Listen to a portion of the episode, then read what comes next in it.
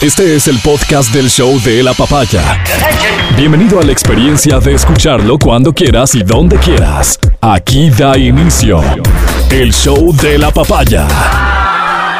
¿Cómo estás? Un placer saludarte. Gracias por acompañarnos. Este martes 2 de mayo del 2023 iniciamos formalmente el mes de mayo, que viene siendo el quinto mes del año, y te deseamos de corazón que sea un mes realmente muy productivo, que traiga buenas cosas, buenas noticias, que traiga soluciones, que traiga seguramente aquellas cosas que incluso ni sabes que necesitas y que de pronto cuando aparecen a uno le cambian la vida. Nuestros mejores deseos para ti, para los tuyos y como siempre decimos, porque resume todo, que vendas todo, que se te acabe todo lo que tienes para vender.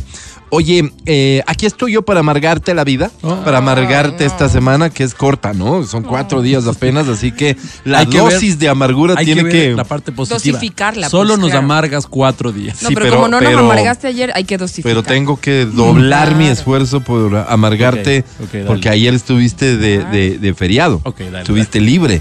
¿no es cierto? Ah, aunque mucha gente salió ayer a marchar, a manifestarse, de una manera muy interesante, con discursos que no tienen nada que ver con la coyuntura, pero son los clásicos para una fecha como la de ayer, el 1 de mayo, Día del Trabajo, basta de los opresores y no sé qué vainas, y va, bravo, y, y ahí se han de haber ido a comer alguna cosita, ¿no es cierto? Es parte de esta gente que ha estado en sindicatos toda la vida y vi una foto que me encantó. Todos gordos, ¿no? Los tres miembros del sindicato de la foto, todos bien gorditos y, y- y Ali- su bien discurso era... dice mi papá. Sí, claro, pero su discurso era como que basta, que no podemos permitir que nos sigan matando de hambre. Y bien rechonchitos. los- Entonces, bueno, e- es parte de, digamos, se entiende perfectamente que es parte de. Lo que yo personalmente, y, y por lo que he visto, hay muchos otros que no están dispuestos a permitir, más allá de que creo que ya hemos cometido enormes errores de omisión en esto. Eh, lo que no podemos permitir y seguir permitiendo, si es el caso, es que se atrevan a pronunciar discursos, a escribir discursos, posteos en esta onda, esta gente. Voy a leerles un tuit de Pierina Correa. Pierina Correa Delgado. Exactamente, la hermana de Rafael Correa Delgado. Ella coloca un tuit que a uno le deja loco porque dice esta señora, esta señora nos está tomando el pelo, está, ¿qué, ¿qué pasó? ¿Qué pasa? ¿Cómo puede alguien como ella publicar semejante cosa? Pero es su audacia la que nos ha ganado. Es su capacidad de insistir en un discurso la que de pronto encuentra resultados. Mientras que del otro lado, quienes estamos convencidos de lo contrario, con base, eh, em, simplemente nos cruzamos de brazo. Creemos que este tipo de cosas son inofensivas y la verdad es que dicen, ¿no? Hay un montón de frases populares que hablan de que repitiendo una mentira muchas veces, quién sabe, se termina convirtiendo en verdad, al menos para algunos. ¿Qué dice la señora Pierina Correa? Por eso digo, vine a amargarte, muérete de iras conmigo. Ella publica, sin ningún tinte político, este juicio y destitución debe ser el comienzo de poder enderezar las cosas en nuestro país. Demostrar que la corrupción no puede quedar impune y que la combatimos desde las más altas esferas, comenzando con la presidencia de la República. No puede uno ni un puñado de delincuentes quitarnos la paz que ganamos con tanto esfuerzo, pero después de ser un ejemplo para el mundo y somos una vergüenza total y debemos corregir rumbos. Repito,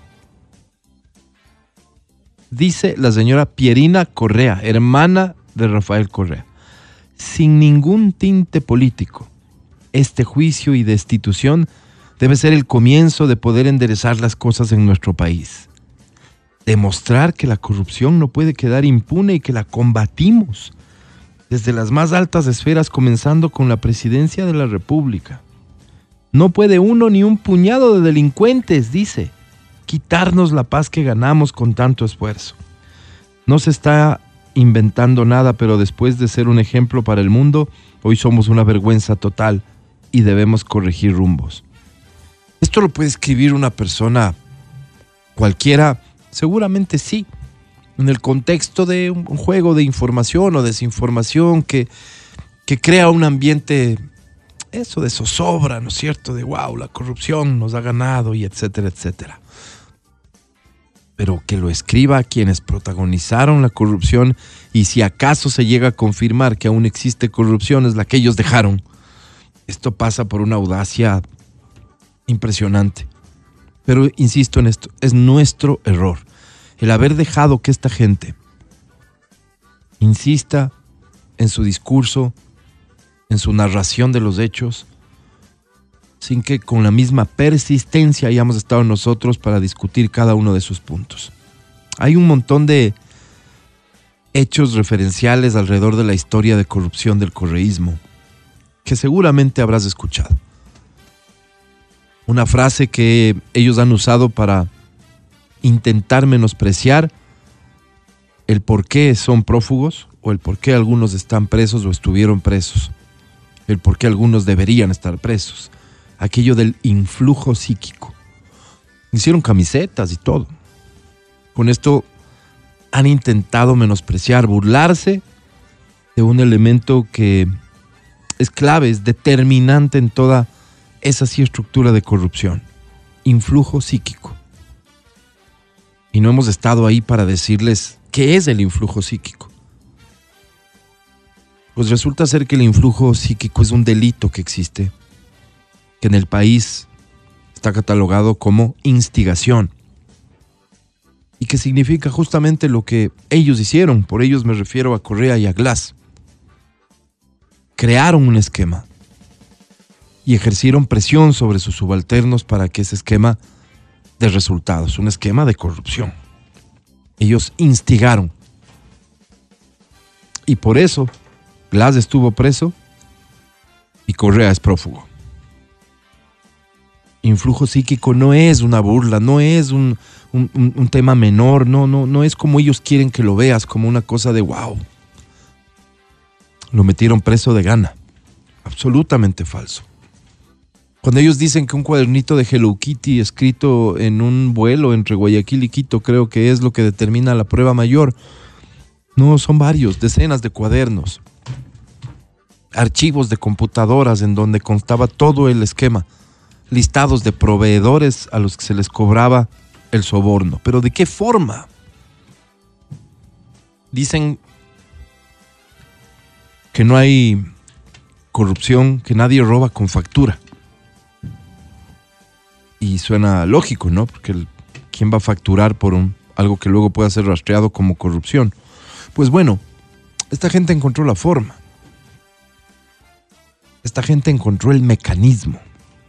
Y ventajosamente hay, existen, y me sumo, existimos personas que estamos dispuestos a persistir en este discurso. Para que se comprenda cómo funcionó. Porque es un tema de mantenerlos en el lugar que merecen estar, responsables, culpables, pero también evitar que cosas como estas se repitan en el país. Creo que esto que van a escuchar explica bastante bien, es bastante gráfico en cuanto a cómo funcionó el esquema de corrupción del correísmo. Señora Pierina Correa, escuche. Dicen que nadie roba con factura, hasta que al líder de una estructura criminal se le ocurrió un mecanismo. Los proveedores del Estado, para obtener contratos o recibir los pagos por sus servicios, debían pagar facturas por bienes o servicios ofrecidos a los miembros de la estructura criminal o a su partido político. Así, por ejemplo, un proveedor debió pagar a una agencia de publicidad una factura por más de un millón de dólares por la campaña publicitaria Todo Todito 35 del partido Alianza País. El mecanismo operó entre el 2012 y el 2016 casi a la perfección. Casi. El mecanismo fue descubierto, investigado y demostrado con 34 testimonios, 135 facturas y más de 100 pruebas. El líder y otros cuya participación pudo ser demostrada están sentenciados en el caso Sobornos 2012-2016. El líder de esta estructura criminal instigó a todos a su alrededor para que ejecuten el mecanismo que había inventado. El líder está prófugo y amenaza con volver. Pero si lo hace, irá a la cárcel. El hecho es que hay facturas que demuestran que, por ejemplo, investigaciones de mercado para la campaña de la prefectura de la SUAY fueron pagadas por proveedores del Estado que hacían estos pagos aceptando ser parte de esta estructura de corrupción para recibir los pagos de los contratos que habían obtenido del Estado. O este caso que escuchábamos específico sobre la gran campaña esa de todo todito 35 con la que el entonces partido de gobierno ganó una campaña electoral fue pagada por un proveedor. Y así, como dice el audio, cientos de facturas o más de 100 facturas al menos que pudieron ser cruzadas, validadas en el SRI y que confirman que funcionó una estructura de corrupción en base a la cual no se recibía dinero. Lo que hacían los proveedores para obtener contratos o para que les paguen los contratos era pagar esas facturas que tenían que ver con costos o con gastos del partido político o de los miembros de la estructura criminal. Crearon un mecanismo que fue descubierto, que fue comprobado. Quien instigó y quien lideró esta estructura es su hermano, señora Pierina Correa, como para que ahora venga con semejante audacia a publicar lo que publica. Tenemos que estar pendientes porque esta gente insiste en convertir en verdad la gran mentira. Comienza el show de la papaya. Buenos días. Buenos días al equipo del show de la papaya de XFM de la cadena Democracia de Democracia TV. Buenos días, Matías Dávila, ¿cómo estás? Amigo querido, ¿cómo estás? Buenos días. Bien, bien, bien, bien. Me alegro. Toda- todavía con una voz un poco Pero bien, alfonsera, bien, no, pero ahí bien. se escucha muy, muy bien. Sí, Súper bien. bien. ¿El feriado bien? Bien, bien, amigo. Muchísimas gracias. Adri Mancero. ¿cómo estás? Buenos días. Buenos días, chicos. Yo muy bien, ¿Qué gracias. aprovechaste para hacer en, en el feriado? ¿Durmió? Pues Que- claro, no, de verdad. Yo prioricé descansar. ¿Sí? Sí, totalmente. Más que ¿No de tuviste ninguna actividad, ¿Actividad alguna así rara? cosita de aventura? Ah, claro, sí, me fui, el- me lancé de parapente. Ese es, ese es Cierto. probablemente uno de los retos que, que, que tienen y se Casual. plantean las personas para superar miedos y temores. Sí, yo tengo vértigo. y de decidiste enfrentarlo de esta manera. Decidí enfrentarlo. O sea, la verdad es que no te dejan ni pensar mucho, ¿ah? No, O sea, no, o pero sea, tú decidiste te ir. dan- ¿De dónde sale? eh, ¿De dónde sale? Porque un amigo mío está No, no, haciendo... ¿de dónde sale De una el mochila. ¿Qué parapente? ¿Cómo Han sabido guardar en una ¿En mochila, dónde está el parapente? ¿A ah, dónde ¿de llegas? dónde y- sale? Esa es la idea. Este, del Lumbicí, o sea, tienen como un, un lugar ahí, una explanada donde puedes, o sea, vas con tu carrito y todo, Sí. y te llevan y te transportan Esa es la pregunta. ¿ah? a la montaña, o sea, se llama Auki. Es, Auki, es- del ese cerro, sale, ese cerro, ajá. Se llama Auki, que es la parte ajá. alta de monjas. ¿Cómo no? Sí, entonces de ahí te lanzan. Es como a media hora del lugar de donde, donde dejas tu auto. ¿Cuánto tiempo se demora? ¿Cuánto tiempo estás en el aire? Oye, yo creo que fueron como unos 12 minutos. Por Full. ahí. Sí, unos 10, 12 minutos. Sí, tranquilamente. ¿Y qué Puedes tal hacer el, el- como que el, el viaje un poco más larguito, sino que yo pedí que hagan como así ciertas, Ah, ciertas maniobras. cositas, maniobras. sí. Oye, pero no es muy alto. Porque yo recuerdo, ¿te acuerdas antes? Aquí había la, la pista de aterrizaje, era aquí en Amañosca, por la. Entre la Mañosca y la, y la Rumipamba, en la parte de arriba, era ahí aterrizaban y se lanzaban del Pichincha alguna y no, pasaban. este del teleférico arriba. puede ser y se No, lanzan no, no, en la no. Carolina. Esa es otra, otra ruta, un poquito más larga. ¿Caen en la Carolina? Sí, ¿Cómo? en la Carolina. Tienen No. ahí un espacio. Ah, mira. Lo del Lumbicí he visto siempre. Sí, es hermoso. Sí, sí. Les Me recomiendo la vista, que lo además, hagan. muy bonita. Uy, no, lo mejor de todo es, de este deporte extremo, es, es el tema este de poder ver con tranquilidad como que toda la vista, todo el paisaje. Hay, hay quienes del ofrecen el servicio y tú vas y como que Sí. pagas y, y te bajan. Oye, Caro. 60 dólares. mm, Pero es una experiencia increíble, No, no, aparte haces sí. video, te pasan fotitos. Es una experiencia que creo que todos deberíamos hacer. ¿Y qué tan cómodo es? ¿Qué, qué te- qué- Súper qué necesitas tener? ¿Fuerza en qué? ¿Tienes que agarrarte con los brazos, las piernas? Nada porque en realidad solo ganas de, de lanzarte, porque vas con un instructor aparte, ya. ¿no? ¿Vas sentada? vas, o sea, claro, ah, claro, en el aire vas sentada, pero claro, lo- este, tienes que, el chiste aquí es lo siguiente, o sea, primero tener las ganas de querer hacerlo, aparte confiar en la persona que te está llevando, eso es Ajá. importante. ¿Quién Ellos era te este dan fulano? mucha, mucha confianza. No, era Parapente Quito. Este, es O una sea, empresa, llegas y ¿no? te toca uno. No, no, o sea, claro, te Ya. tocan uno de los pilotos. Ya. Ya. Pero esta empresa se llamaba para, Parapente Quito. Entonces, este, lo importante es, claro, confiar en tu piloto. Estos pilotos son ya más de 11 años volando en parapente, entonces imagínate. Eh, bueno, luego te dan una inducción, te enseñan cómo, en, en qué se basa lo del tema del parapente, que tienes que correr al principio un montón, porque pasas a ser uno solo con el piloto. Entonces, digamos, si tú en algún momento dejas de correr, te puedes caer, te puedes tropezar, el piloto se puede caer encima tuyo. Se estoy hablando del peor escenario, ¿no? Cosa que no va a pasar. Pero tienes que correr, correr, correr, correr, claro, también. tienes que correr, correr, correr y este, hasta incluso cuando estás en el aire, tienes Ajá. que simular como que estás corriendo cuando ya coges pista y ya te elevas. Y luego te puedes, te puedes sentar. O sea, el piloto te dice, ahora sí, siéntate. Entonces, pero nunca sientes como ese vacío horrible que yo Porque no hay que caída, a pues lo que hay Claro, es, es que vuelas y luego feo. bajas de a Sí, poquito. No, súper bien. Y, y literal, o sea, aterrizas con tu pompis. O sea, aterrizas así. Pero Tienes tienen como, en- pero tienen un como que un airbag Te abajo, ponen algo. Tienes, tienes. Ya, la ya. silla tiene, como Ah, un soporte. Ya, ya, ya, ya. Como un soporte. No, Claro, no, imagínate no, yo. No, no, para nada, no. No, No, pues. no, no. No, para todos los pesos hay. Literal. Entonces, lo chévere es que todo el tiempo vas cómodo, no te aprieta en ningún lado. ¿No hay un límite de peso en serio para poder subir Sí hay esto? un límite. Tengo entendido que sí hay un límite. No nos pero, quieres decir cuál es. Pero no, no lo sé. ¿Tú crees pero que yo sí, pueda lo- ir? lo sí, claro, ¿Sí? obvio. Sí, sí, sí. Lo, lo conversamos, pero es un poco más difícil cuando vas con gente un poquito pesada. Claro, pero bastante pensaba. pesada, no. O sea, Yo sí. bastante pesada. Yo No, podría. tú sí puedes. Mandé. No, tú también puedes.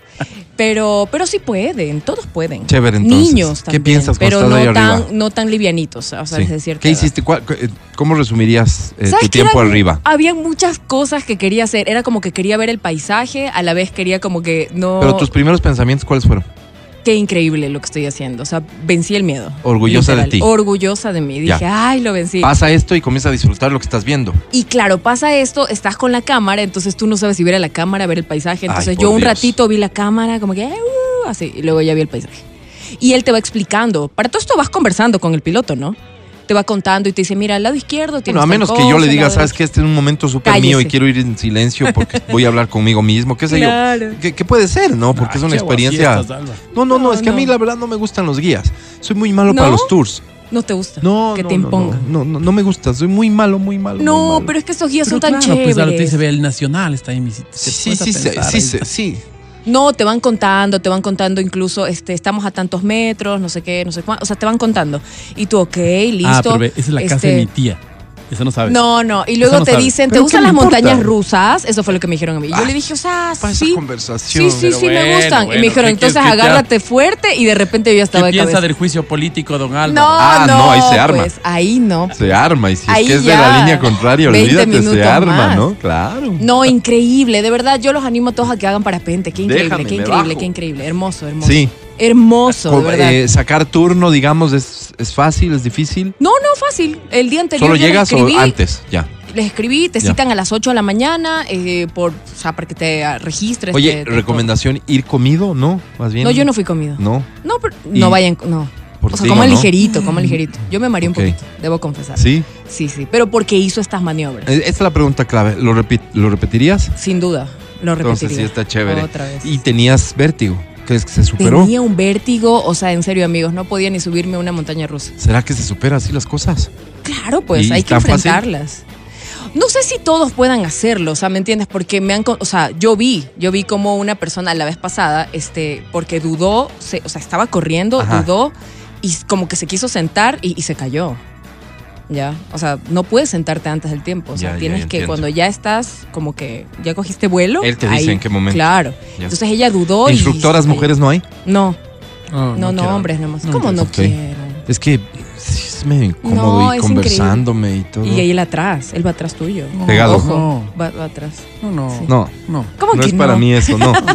Te felicito, ahí. Adri. No vaya. Cualquier es decisión que tenga que ver con, con- con superar límites me parece que es, es interesante. Oye, y el, Oye, el- quiere- video ese que saben Ah. pasar, el gordito es en la playa, el que sale en el parapente, arranca la lancha y él va dando tumbo en tumbo No, en arena. Oye. pero es porque no. Por eso yo preguntaba lo del peso. Porque Va solo, pues. Acá con piloto.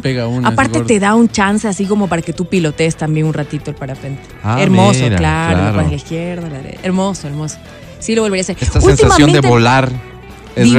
realmente... Es que no hay otro deporte, creo que se le asemeje a eso porque creo que paracaídas no, no es lo mismo, pues baja a una ¿Qué velocidad distinta. hermoso en cambio aquí baja a una velocidad más con hacer. controlada. Perdón, una pregunta inevitable. ¿Ya saliste con el piloto? ¿Ya te invitó a salir? Ya- No, el piloto era casado. Ah, qué raro. ¿Qué te pasa? No, yo sé, era casado. Pero, pero, pero, y además raro. era viejo. O sea, viejo digo de mi edad, no está, o sea, de mi rango. Para ti. Claro. ¿Qué es viejo para Ya vos? treinta y pico, pues. Treinta- Obvio. 31 Nada que ver. y es viejo. No, pero de verdad, loco. 31 últimamente, o sea, Ajá. me estoy, o sea, estoy en esa edad rara donde estoy queriendo hacer todas las cosas que no hice antes. Bien. Tipo, desafiándome cosas. Entonces Bien, yo bien, digo, ¿ahora qué será? Si karting, ir a disparar al blanco, alguna cosa de esas.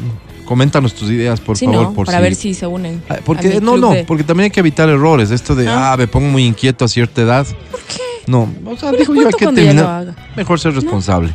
Oye, vamos a comenzar con música. El programa solo, joven. no quiero dejar de leer este mensaje que me llega eh, de una persona a la que conozco muy bien y que, y que trabaja en un sector específico en el que me dice, respecto de mi, de mi comentario inicial, los proveedores de equipos daban facturas por valores estratosféricos y estas empresas repartían las ganancias a los del partido. O sea, algo que costaba normalmente 20, les hacían facturar por 100. Los 80 se distribuían estratosféricos, ¿sí? Entonces el negocio, ellos, ellos eran muy buenos haciendo shows. A donde iban había show de por medio. Lo que hacían tenía que tener escenario, sonido, carpas, tenía que ser show. Todo era para ellos un espectáculo, la política era un espectáculo.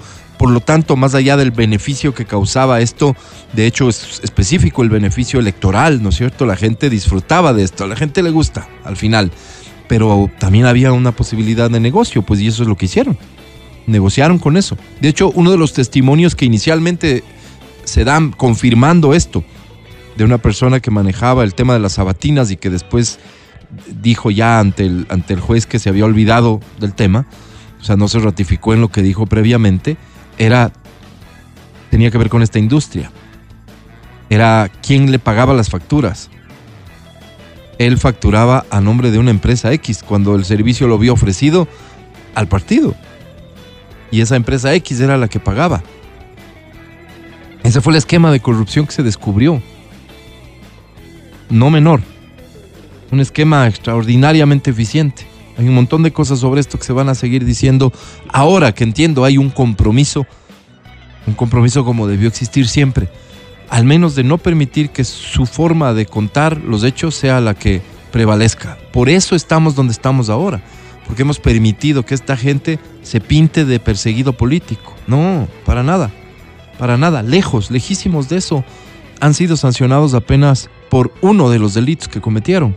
Y son muchos más. Ojalá y en algún momento la justicia le alcance el tiempo para hacerlo bien. El podcast del show de la papaya. Con Matías, Verónica, Adriana y Álvaro. Yo recuerdo que al propio alcalde Mauricio Rodas lo tuvimos aquí en algún momento para platicarnos sobre la inauguración de lo que habían hecho en el Parque La Carolina. Esto, esta rehabilitación que hicieron del parque. Y me acuerdo específicamente que nos hablaba de lo importante que era contar con la pista azul. La que, la que está en La Carolina. La, pista pista azul. azul, porque era una pista hecha realmente ¿Dónde- como dónde? de elite. Para que la ¿La gente pista pueda. es la de trotar? Claro. Ah, claro, claro. Bueno, es que ese es el error, ¿no? Eh, eh, debió haber sido de trotar. Y siempre me acuerdo, tengo muy presente que decía que es una pista que hay que cuidar mucho porque el material Sí, y no sé qué. Uno se podría cuestionar especial. ahí como ciudadano y decir, ¿realmente vale la pena tener una cosa así? O sea, haber invertido tanto en una pista. Y, y hay un- habrán un montón de respuestas que te digan, pero por supuesto que vale la pena. Manejándose así o asado, en un parque abierto o sea, porque no, forma- cuidamos. no, o sea, es que, fíjate, hay parques que son poco más cerrados, ¿no? O sea, es que tienen una puerta de ingreso.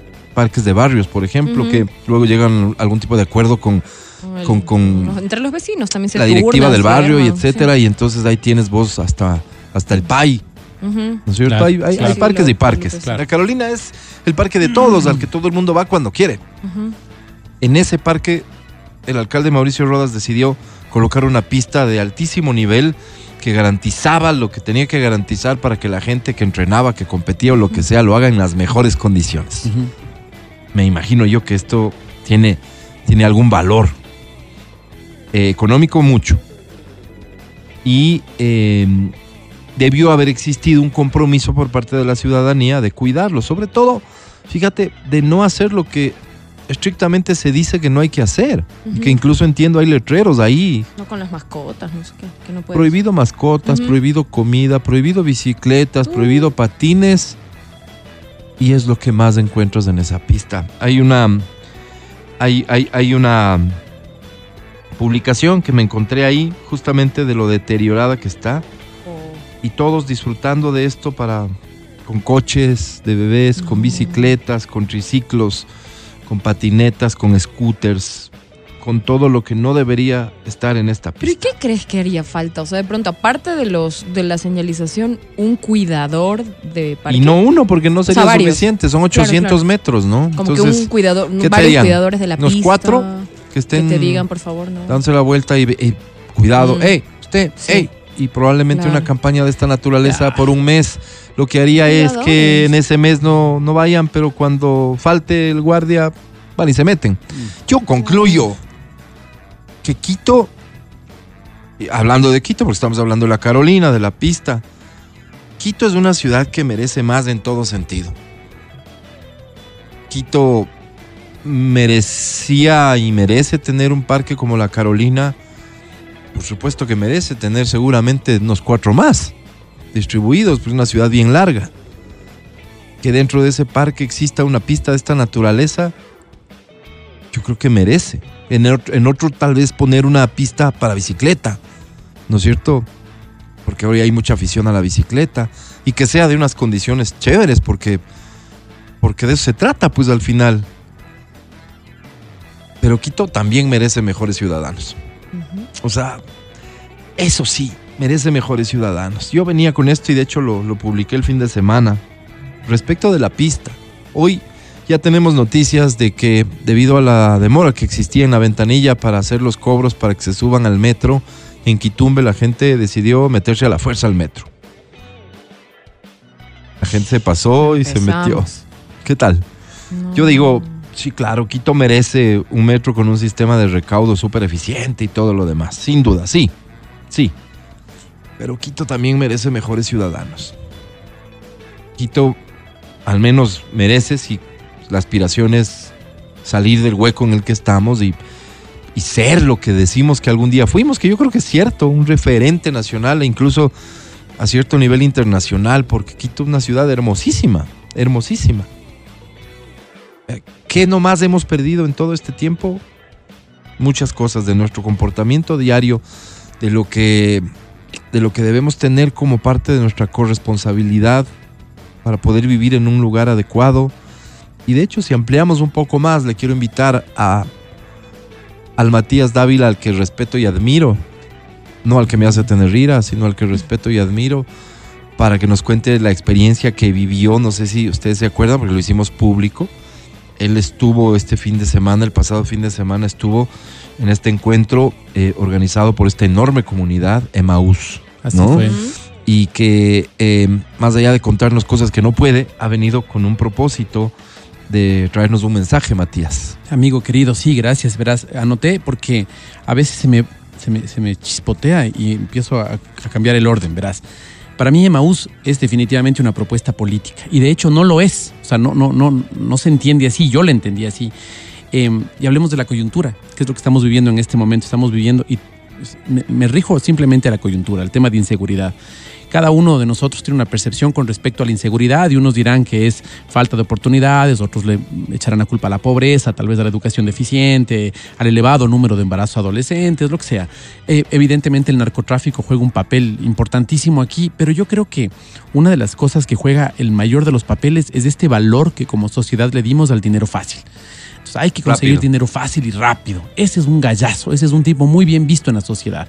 Entonces, y de eso somos responsables todos. De eso no es responsable el narcotráfico, somos responsables todos al permitir que esa filosofía se haga, se haga eco todo, todo el mundo, ¿no? Eh, y esto evidentemente se vuelve un caldo de cultivo para la delincuencia. Vuelvo a hablar sobre un tema coyuntural. ¿Queremos erradicar la inseguridad? Bueno, tenemos que regresar a ver a la familia, evidentemente. Hay que ver a la familia, tenemos que regresar a ver a la familia. Hoy más que nunca es indispensable. Y hoy el trabajo es de todos nosotros. Todos tenemos que meter cuchara aquí. No podemos en- encargarle este trabajo a, a un tercero, sea quien sea. Tenemos que hacernos responsables de esto y la responsabilidad está en la casa. Cuando nosotros vemos un buquele, cuando nosotros vemos, por ejemplo, a una persona que quiere erradicar la violencia con más violencia o cualquier, cualquier camino que sea, lo que nos va a traer es un baño de sangre. El otro día escuchaba una entrevista y hablaban sobre Singapur. Singapur tuvo 500 mil muertos para que pueda ser lo que es ahora. Entonces, lo que habría que preguntarnos como sociedades, ¿estamos dispuestos a pagar ese precio? A largo plazo creo que no. Creo que a largo plazo lo que nosotros podemos hacer es dar amor, que creo que por ahí va la cosa. Eh, ahora, este es un problema de coyuntura. Hablemos del tiempo que les damos a nuestros hijos. Digamos que la inseguridad estuviera solventada. El tiempo que les damos a nuestros hijos. ¿Quién está educando ahora a nuestros hijos gracias a que nosotros estamos en nuestros trabajos porque no nos alcanza, etcétera, etcétera? Están educándole las redes sociales, están es- educándole, eh, eh, no sé, las- las marcas comerciales. ¿Quién está educándoles a nuestros hijos? Tal vez es un ciego educando a otro. Cuando nosotros estamos eh, permitiendo que sean otros los que eduquen a nuestros hijos, los que estamos, eh, estamos haciendo es simplemente haciéndonos de la vista gorda y permitiendo que este problema sea de otros. Yo no quiero ser el responsable de esto. Bueno, sí eres. Cuando no tienes el tiempo para hacer la sobremesa, sí, sí lo eres. Eh, ¿Cuál es la meta que estamos educando como familia? ¿Cuál es la meta? Eh, hablábamos antes de entrar aquí, le decía al Álvaro, ¿qué, cuál- como valores, ¿qué valores tienes en tu casa? ¿Será libertad? ¿Será eh, solidaridad? ¿Será humildad? ¿Será, bueno, cuál es la que tienes? Tal vez no la tienes racionalizada. Creo que es momento de ponerle un nombre. En esta casa se privilegia la, lo que tú quieras. Ya, entonces eso tiene que ir coherente a mis acciones. Las acciones del día a día tienen que ir enfocadas a eso. Yo quiero que mi hijo, la verdad es la mía. Ok, entonces que mi hijo diga la verdad. Que la mentira sea tremendamente penada y que sea privilegiada la verdad a través de besos, a través de todo el amor que le pueda dar a mi hijo. ¿No es cierto? Em,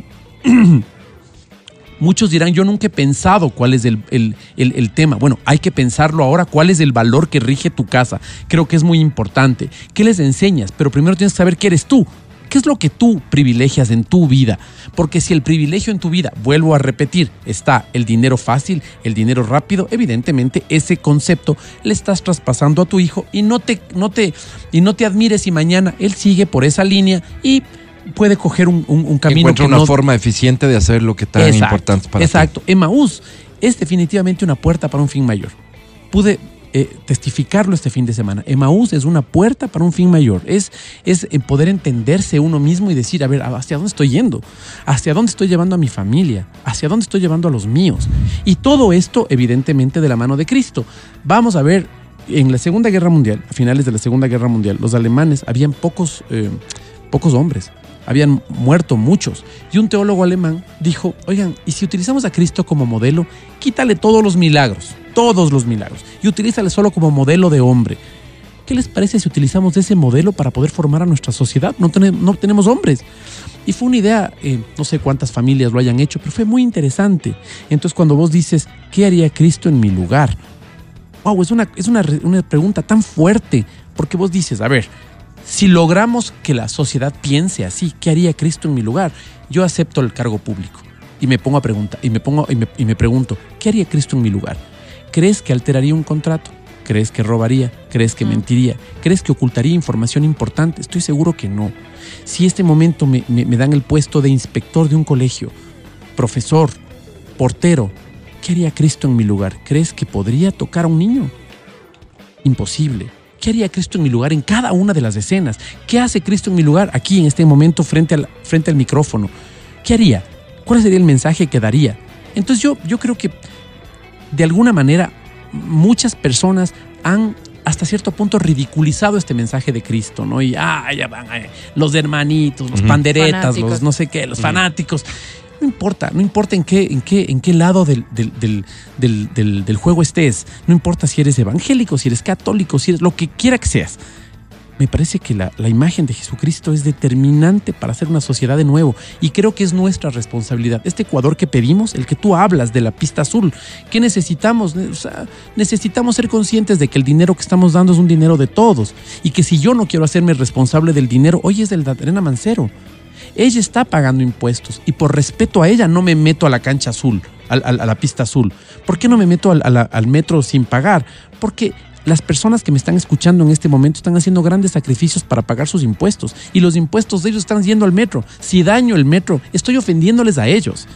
Entonces, eso es que haría Cristo en, en mi lugar. No es un acto contemplativo de sentarme a rezar todo el día y latigarme. No, no, es poner esta, esta acción en el día a día De y ahí, ser lo- de- correcto. de ahí lo que comenzaste diciendo, que Maús es un tema político. Emaús Quisiera para mí. que, quisiera que lo definas bien porque no vaya a haber alguien que lo malinterprete desde Claro. lo político electoral, por ejemplo, Claro. y que crean que por ahí va la cosa. Claro, yo creo que, que Jesucristo es un- una figura política.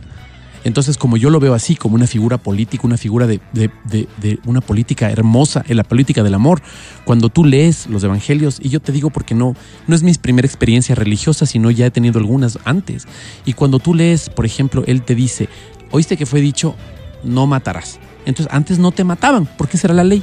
Entonces yo le quería meter una paliza al Álvaro Rosero, le metí una paliza de Padre y Señor nuestro, no le mataba. Me aseguraba que no. Sí, no estabas muerto. Hoy dice, mas yo te digo que todo aquel que tenga confrontación el uno con el otro, sí, ya no puede ofrecer eh, en, el, en el templo su, su, su, su, tributo, su, su, su- ya, o sea, ya está pecando. La persona, ya, el pecado va más allá de, o sea, ya está faltando, ya no hablemos de pecado, ya está faltando. No solo es no matar, sino es el simple hecho de enemistarme contigo, ya genera un problema. ¿Para qué me sirve tener la razón? Si esto va a generar un problema entre nosotros, ¿qué hago teniendo la razón? Nada. Yo más bien prefiero estar de buenas contigo, porque estando de buenas contigo puedo ayudarte, puedo servirte, puedo ser un instrumento para que tú puedas sonreír. Tal vez tienes un día súper cargado, conocí gente este fin de semana. Oye, conocí una gente que vos les ves y claro, como, como, como es del ser humano, escaneamos, ¿no es cierto? Entonces escaneo y digo, ah, este debe ser un idiota petulante. Cuando escuchas quién Sí. es, sientes vergüenza por lo que pensaste, dices, wow, él, mira, es así, asado, cocinado y todo, ¿no? Emaús es, yo, les invito a las personas, si alguna vez te invitan, si te dicen, oye, tienes que ir, no lo dudes, anda, anda, cada uno tiene su experiencia diferente. He visto personas tocadas de una forma brutal, a personas... eh, o sea, la cara con la que sales de ahí es una cara de renovación. He visto algo muy positivo que no lo he visto únicamente en Emaús per se. No es que yo de ahora en adelante seré el promotor, el, el, el Emaús Boy. No, yo creo que el influencer de Maús, yo creo que lo que tenemos que hacer es, oye, si Jesucristo te toca la puerta a través de cualquier formato, dale, dale que por ahí es. Porque nuestra responsabilidad es con nuestros hijos en este estás, momento. tú estás probablemente haciendo esto que te propusiste hacer, tiene que ver con tocar la puerta a un montón de gente que te está escuchando. Solo quisiera que el mensaje quede claro. Se trata entonces de qué en función de nuestra responsabilidad para superar la crisis actual. nosotros tenemos que encontrar un modelo. No podemos, no, no podemos salir si no tenemos un modelo. Necesitamos un modelo a seguir para poder salir. ¿sí? Yo no soy delincuente, yo no soy narcotraficante. Solo me robo las cosas de la oficina. pues, Y eso no es malo porque mi jefe, anda a ver, mi jefe va a Europa tres veces al año. O sea, no, no estoy robándole. justificas. ¿Me entiendes? Además, yo no soy narcotraficante, yo no soy tiguerón, no soy. Solo tengo una mosita, no, na- nada más. Y esto no le estoy haciendo daño a nadie, porque mi mujer tampoco es que se entera, no es que le pongo a los cuatro vientos. Los panas de la oficina no saben.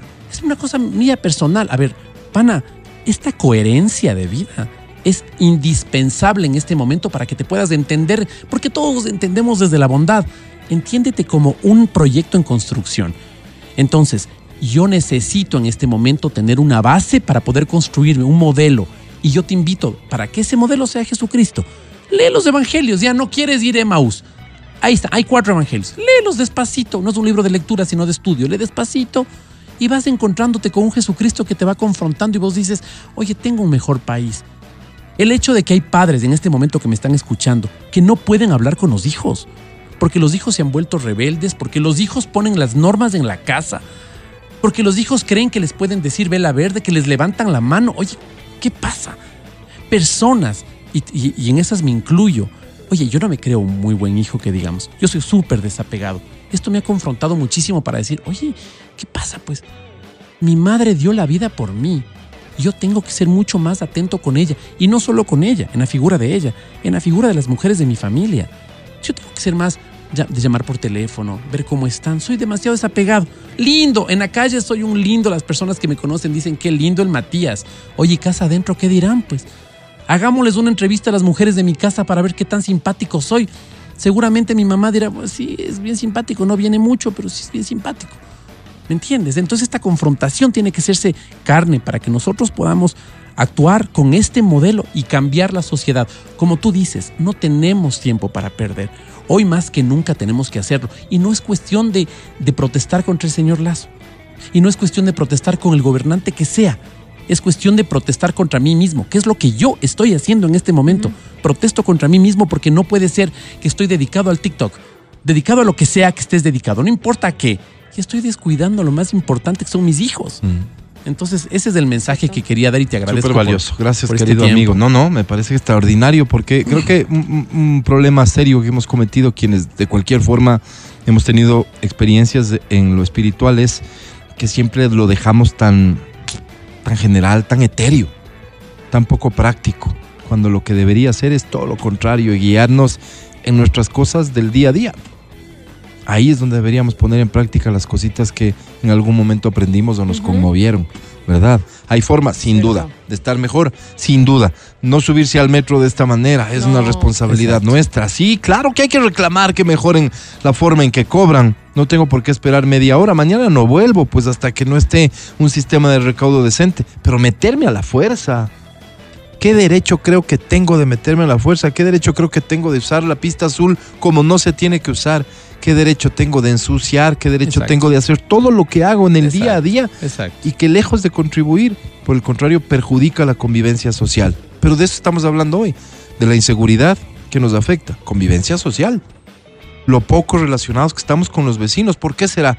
Vaya, ¿por qué vos no tienes ningún apego con una persona que tiene costumbres tan feas como las que ves? ¿Qué crees que piensan de vos? El vecino también, pues. Y además es como que últimamente se pone, de- se ha puesto de moda, bueno, no sé si últimamente porque es un tema ya ancestral, el tema de separarnos. Yo necesito separarme. Yo no necesito estar unido a ti, yo necesito separarme. Ojo, yo soy del equipo tal, ojo, yo vivo en tal parte, ojo, yo tengo este color de piel, ojo, yo soy Separarme hombre, soy mejor. ojo. Sí, porque a través de esta separación trato de ser mejor. Oye, ¿y por qué no hacemos un énfasis más bien en qué nos une? Tú eres hombre, yo soy mujer. Somos seres humanos. Eso nos une. Sea, ya, ya basta de estarnos separando, porque si estamos unidos, somos fuertes. Si como ciudadanos estamos unidos, ¿y qué podemos hacer contra el narcotráfico? ¿Qué podemos? ¿Qué? Yo voy a ir a, a dar la cara y, y- y- y que me maten. ¿Sabes qué puedes hacer? Educarle a tu hijo. Eso puedes hacer. Puedes llamarles a la casa a los, a los, a los compañeros del, del guau y decir, oigan, ¿por qué no vienen acá a comer? Y en el almuerzo decir, oigan, oremos antes de comer. Con eso es suficiente. Ya, y sírvanse y disfruten, esta es su casa, para que el día de mañana digan, qué bestia, yo me acuerdo que en mi casa me trataban súper mal, pero en la casa del Álvaro, qué bestia, la mamá era tan linda con nosotros. Oye, y, y- y estando Sí. pendientes nuestros hijos, probablemente en el respecto del tema práctico y específico del narcotráfico, podemos evitar que entren en el mundo de las drogas. Exacto. O sea, más práctico que eso imposible. Exacto. ¿Qué puedo hacer yo para combatir esta ola de inseguridad que vivimos? No, Desde definitivamente yo no creo que se trate de salir a confrontar a bala a los delincuentes. Pero probablemente sí puedes asegurar que, que tus hijos sigan creciendo en un entorno en donde ojalá de ellos siga muy y lejos que no es trabajo ese mundo, fácil, ¿no? ¿no? Porque No, diría, pues. solo hago en mi casa. Mentira, eso es un trabajo duro de todos los días. Todos cuando, los días. Aún cuando no quieres, te toca hacerlo. Es disciplina, Oye. es ejemplo sobre todo. Esa es la parte más difícil. Y es ingrato. No sé si Porque- es ingrato. Porque ¿por no muchas veces recibes lo que quieres recibir. A mí me encantaría ¿Por que mi amigo Álvaro me diga, qué lindo amigo, ve cómo has ordenado ahora los papeles. Pero es que los ¿Cómo? frutos los Qué ves lindo está tu después. escritorio. Pero es No, que eso es tu Pero es como pues. sembrar. Exacto. Es sembrar y ver Exacto. Los frutos, ver cómo tus hijos. Pues el eh, deber, el- lo- los deberes también hay que considerar, porque es- Exacto. de eso nos hemos Lo olvidado. más difícil es el ejemplo, creo. Pues yo. hemos hablado Dar de derechos, derechos, derechos, hijos. derechos y nos olvidamos de hablar de los Exacto. deberes. Los Exacto. ciudadanos tenemos Sí, deberes, responsabilidades, obligaciones, que ahora resulta que no los tenemos que cumplir, que- porque para eso elegí pues a los asambleístas vagos. ¿Por qué no me meto en la fila? Porque te respeto a vos, por eso no me meto en la fila. Por eso Pero- voy a hacerla. ¿Sabes por dónde va también el resentimiento del ciudadano común? Es como que, ok, yo respeto y quién me respeta a mí, porque tipo tienen Claro, ese resentimiento claro, de como, claro. yo pago, ¿para qué? Para que otros se roben. Claro, Entonces sí. siempre tienes ese resentimiento que no debería existir. por Yo, supuesto. Gil, respetando Ajá, la, la- la- exactamente. la pista azul. Claro. Ve no cómo está el otro ¿no? con el perro y la bicicleta. Exacto. Yo, yo Gil, respetando. claro. Yo también me meto. Sí, claro. Claro, ahí Pero es falta de, un montón de cosas. Buenos días. Hola. Hola, buenos días. Verito. Falta de principios, falta de valores, falta de educación. Justo lo que decía el Mati, ¿no? Falta sobre todo de fomentar lo que significa algo que ha dicho Álvaro que me parece tan rescatable. Las obligaciones que como ciudadanos tenemos, porque es que en una sociedad garantista como la que se, se hizo de la nuestra, lo que nos metieron en la cabeza es que nos lo merecemos todos. Todo, absolutamente todo. Pero no hay trabajo de por medio, no hay tampoco determinación de poder hacer y cambiar las cosas, con cosas tan elementales como saber votar y elegir autoridades, por ejemplo. O sea, si no me comprometo con algo, difícilmente puedo comprometerme con las cosas que son importantes. Y, y digo, no me comprometo con algo como tener la casa limpia, barrer la- la- El frente. la- el frente de la casa, Mm. no sacar la basura a horas que no convienen. Ah, pues que me voy a ir tempranito, me voy a trabajar tempranito. Ok, está muy bien. Mira dónde la vas a dejar, ¿no? Que no Claro, sea un pues, problema para que los perros vengan a ensuciar en los entornos. Porque todos nos merecemos. Y lo que ha dicho Adri ahora, vivimos en una sociedad de resentidos sociales. pues. Y hubo una autoridad que fomentó ese resentimiento social, haciéndolo norma del día a día. Aquí están las consecuencias. No hay una sola persona que no tenga un resentimiento con algo o con alguien. No hay una sola persona. Porque lo que ha ocurrido con el metro, lo que ocurre en el día a día, interrumpiendo las vías, interrumpiendo las vías, por ejemplo, cuando te quedas eh, en, en la división de vías paradota con el carro porque no pudiste esperar a que cambie el semáforo, ¿no es Claro. cierto? Y más bravo. Porque O- así me voy más o sí, rápido claro, cuando claro, cambia claro, verde. es obvio, ¿no? O no respetando la- el paso cebra, a la, la gran cantidad de, de peatones que podemos estar en la urbe. Y me paso por donde me dé la gana, porque es mi derecho, esta es también mi calle. Entonces soy un resentido social que vivo todo el tiempo renegando con todo. Y todos tenemos problemas. pues. A todos nos hace falta algo. Todo el mundo tiene algo por qué trabajar y por qué pedir. Pero como el resentimiento es una carga que es aún mucho mayor, no me doy cuenta de que para poder cambiar aquello, tengo que cambiar primero yo. Y ese cambiar primero yo, insisto, tiene que ver desde los procesos de educación. Y la educación, señoras y señores, se da en casa. En No hay casa. más. Es el mensaje que, del que coinciden hoy Verónica y Matías, nuestros líderes espirituales. Estás escuchando el podcast del show de la papaya de Exa FM. Eh, los lugares de trabajo se han convertido en, en el segundo hogar de algunas personas, ¿no? Claro. Sí, es Álvaro. No Siento de todos, mi no casa, de todos. Es mi casa. sí. Eh, nos ponemos como ejemplo. Queremos pedirle a la Asamblea Nacional que por favor legisle alrededor de que todos los feriados de aquí en adelante sean optativos.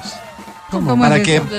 es que luego nos vamos y nos extrañamos tanto aquí en el trabajo Claro, pasa, ¿no? que quisiéramos poder no irnos de feriado. No, sí, a veces Quisiéramos sí poder no, no tomar quedar. días libres. Ahora te voy a decir Sí, algo.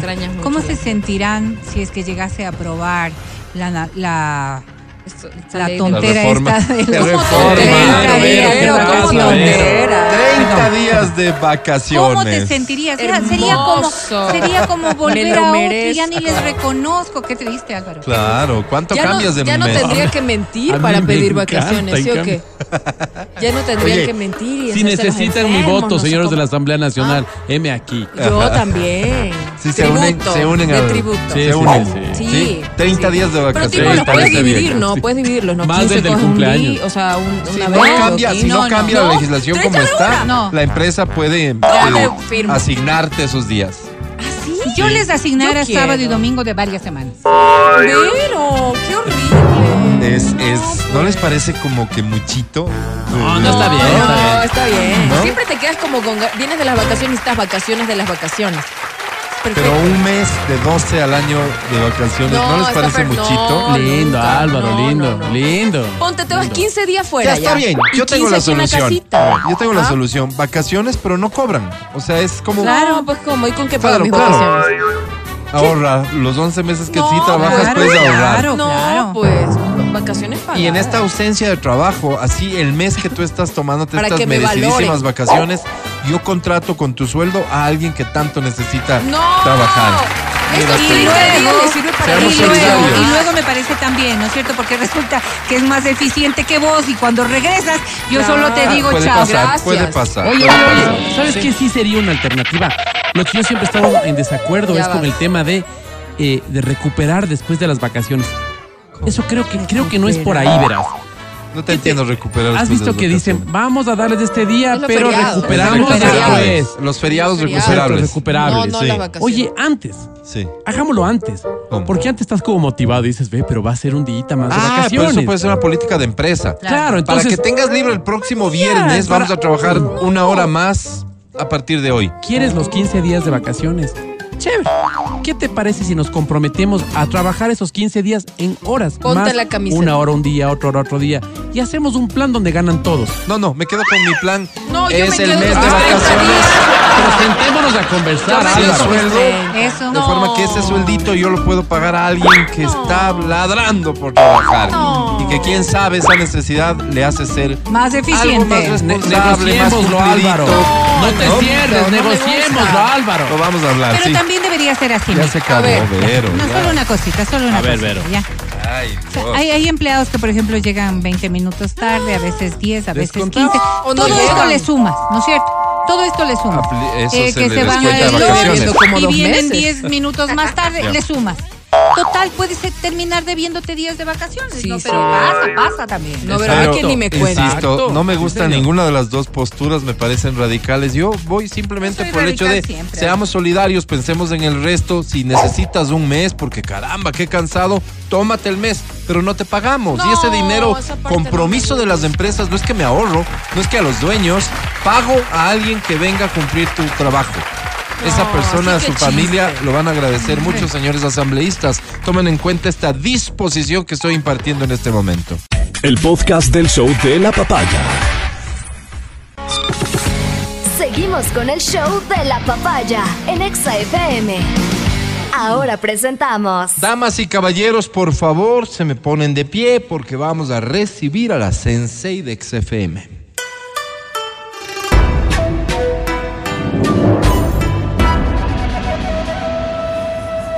Es Verónica Rosero.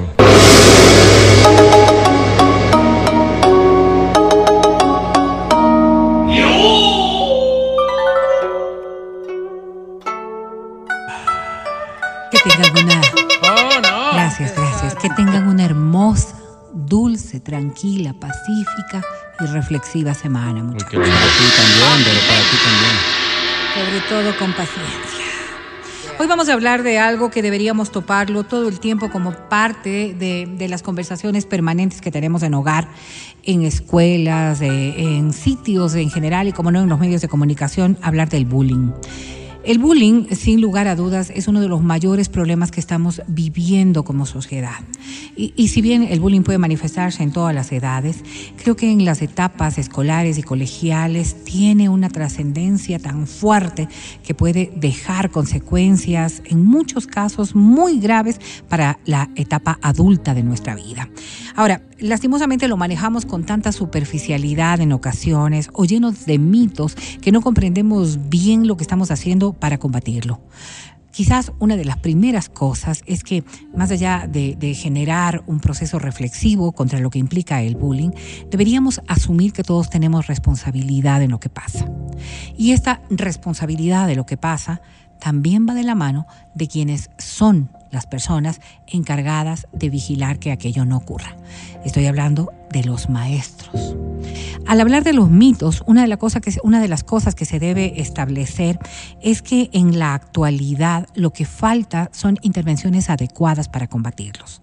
Es decir, personas que estén capacitadas para poder generar acciones concretas que permitan erradicar estas conductas violentas o el bullying al que en nuestra época se acostumbró, se lo vivió sin darle ninguna trascendencia, pero lastimosamente cuyas consecuencias sí las podemos estar viendo hoy. Hoy, claro, por supuesto. Pero permíteme Sí, contarte sí, una cosa. dime, dime. Conozco una persona, es una, una muy, muy cercana mía. Eh, en la primaria, en la secundaria, le hacían bullying. Le decían que ella era eh, una palabrota, ¿no? Una mujerzuela.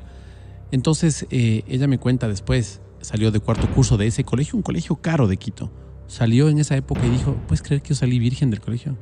Pero el que menos creía que me había acostado con él, el que menos. Todo el mundo decía, claro, la tal y cual, la tal y cual, la tal y cual.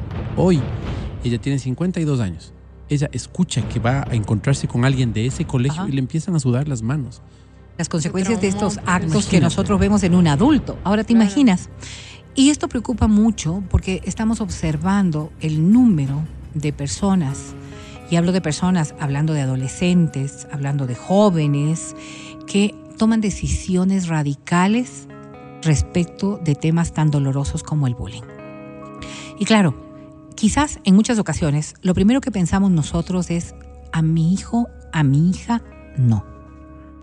Y lo que ocurre es que así como estamos ausentes de un montón de realidades que pasan con los adolescentes y con los niños, estamos ausentes también de una problemática tan clara como esta.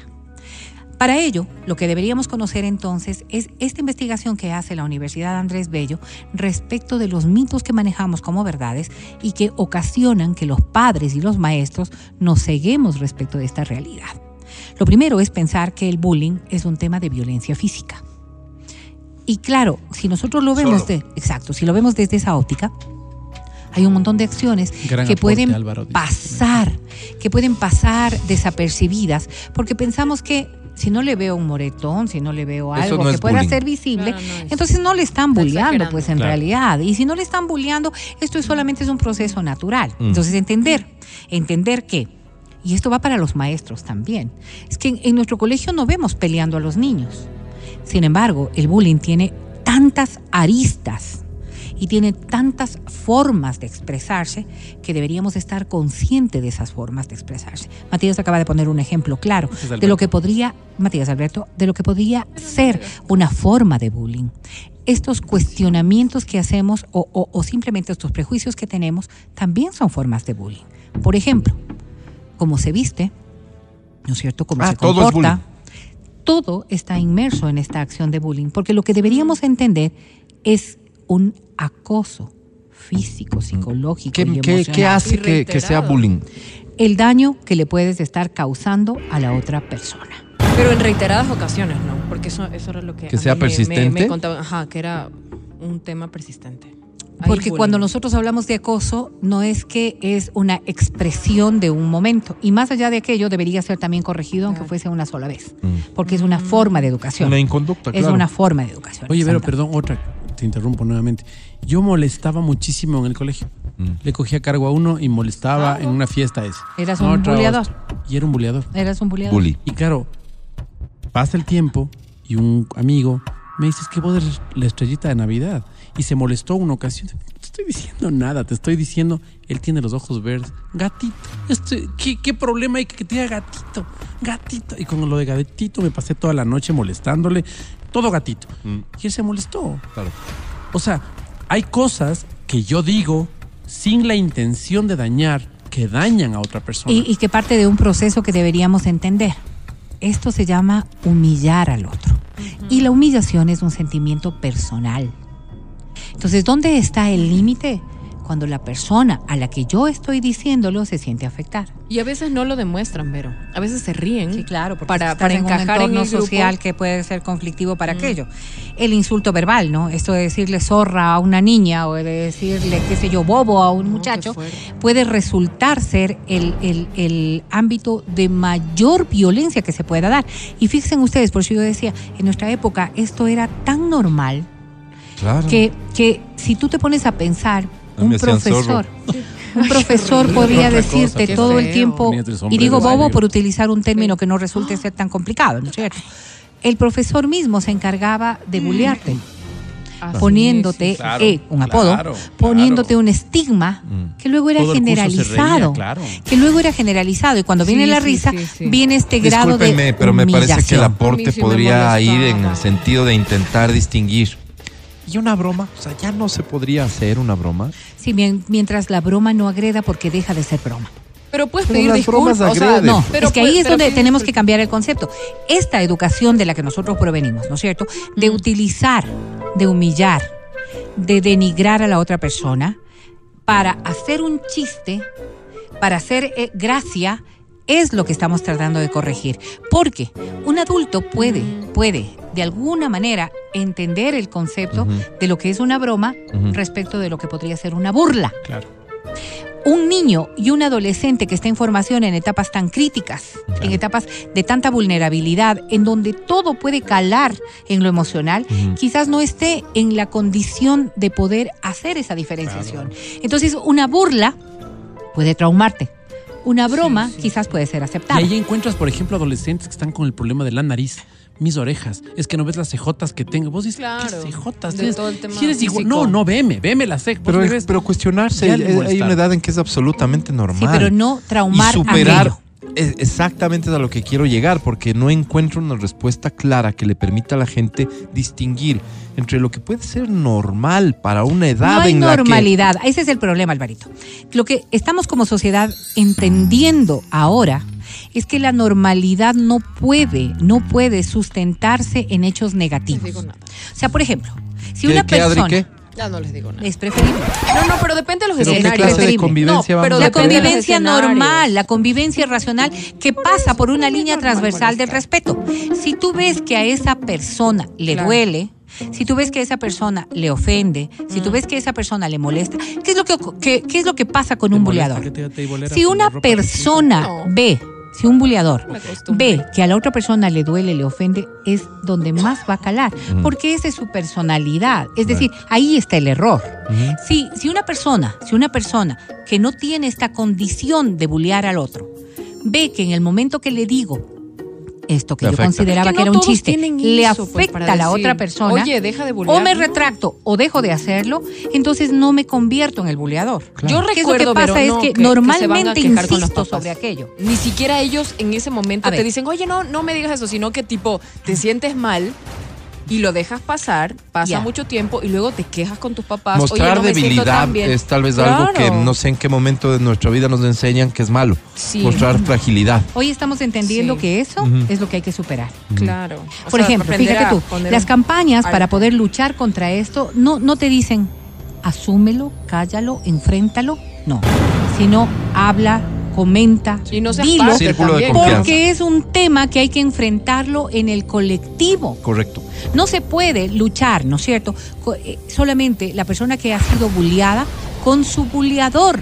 Porque Claro, esto es imposible de que pueda superarlo. No es le das un puñete al otro para que deje de bromear contigo. Oye, intentemos superar esto porque eh, hay que llegar al punto clave, ¿no? Estamos hablando fundamentalmente de escenarios de colegio, ¿verdad? Eh, normalmente, pero sin embargo ocurre ya con adultos también. bueno, pero concentrémonos en los jóvenes. No, no, las- en las escuelas también. ¿Cuál eso, es el problema que niños estamos? y, niños y y- adultos. ya, más, más niños que, y jóvenes. Más, más que lugar, creo que es la Jóvenes. edad, verás. Porque en el barrio también es. Acuérdate, pues. Claro, claro. Acuérdate, el barrio. Ok, es- sí, hoy vamos, por hoy vamos, el barrio vamos. no existe. O sea, hoy por hoy las amistades de barrio ca- son mucho menos frecuentes Pero que donde nosotros. hay pero grupos volvamos, al- sociales. volvamos a la escena. grupos. Donde hay este grupo, de- eh, no sé si, ¿cómo, cómo le llaman ahora al grupo Gallada. social? Gallada. En mi Gallada, época, Verón. mi Gallada, gallada. Eh, no sé, la pandilla, no sé si No, es el pandilla. Gallada, Pero debe haber, No, mejor. escucha debe pandilla. haber grupos Ya, ya, sí hay, sociales. pero escuchen, por favor, porque ¿qué me parece importante? ¿Qué es lo que hemos visto en la sociedad? Que el escenario en donde esto se produce, cuando es en la escuela o el colegio, hay un problema serio, es cómo enfrentan esto. Hay escuelas y hay escuelas, hay Por eso colegios y hay el colegios. escenario. Hay lugares en donde hay colegios, conozco, conocemos uno, Mati, en donde este tema se maneja con prolijidad, Así con es. profesionalismo absoluto. Lo que no quiere decir que van a manejar de acuerdo a lo que creen los papitos, de un lado, del otro. No, Claro. el colegio debe tener un reglas. protocolo. ¿Dónde está el problema? Cuando el protocolo, aunque exista o no existe, o no se le hace caso, y se privilegia algo que yo no sé de dónde nació, la reputación del colegio, porque no puede trascender que en este colegio pasen estas cosas. Claro, es terrible. Entonces hay una complicidad en el medio. Exactamente. Autoridades, profesores, evidentemente fuerte. alumnos Y padres de familia. y padres de familia que privilegian la reputación del colegio. Oigan, yo sí tengo algo personal que contarles. Eso le pasó a mi hijo. Él venía de una educación mucho más libre en América Latina, donde todo era mucho más libre, y fue al actual colegio donde está ahora. Y claro, ellos cero tolerancia con el tema bullying, bromas o alguna cosa así. Y lo suspendieron tres días por hacer una, una broma. Una broma que él consideraba que no era bullying, ¿no? Claro. Pero claro, fue algo que yo también dije, bueno, no sé, no Es sé que, con qué mira, mira, intención mira. lo hiciste. Mira. Él me dijo, de verdad no fue con ninguna mala intención, pero luego me lo explicaron y me dijeron lo que ¿Cómo pasa. se siente el otro? Exacto, cómo se siente, ¿Cómo el se otro. siente el otro? Y tuvo que entenderlo tres días Hay, suspenso. hay ¿no? una cuestión que no debemos dejar de lado y es el nivel de poder. ¿Qué es lo que lastima más a- a adolescentes sobre todo, no más que a niños, adolescentes? Es que la persona que es violentada, es decir, quien sufre bullying, se siente humillado, vulnerado y afectado en una condición de rebajar su autoestima. Pero en cambio, la persona que ejerce este control siente que tiene poder sobre la otra persona. Correcto. Cuando hay este dominio de poder, es como nosotros podríamos esclarecer un poco estos conceptos de si la broma no fue por ofender o no fue por generar poder respecto de la otra persona.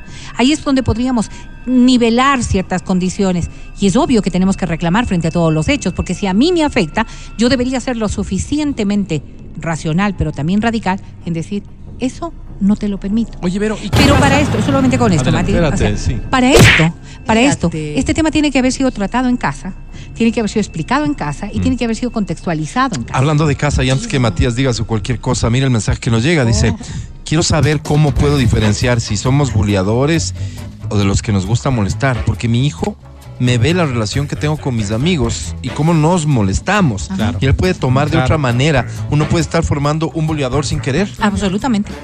Absolutamente. Y ahí es donde viene precisamente el concepto de lo que implica este hecho de poder. Mira, cuando tú estableces tu relación, ¿no es cierto?, de amistad con tus amigos, todos están en el mismo nivel.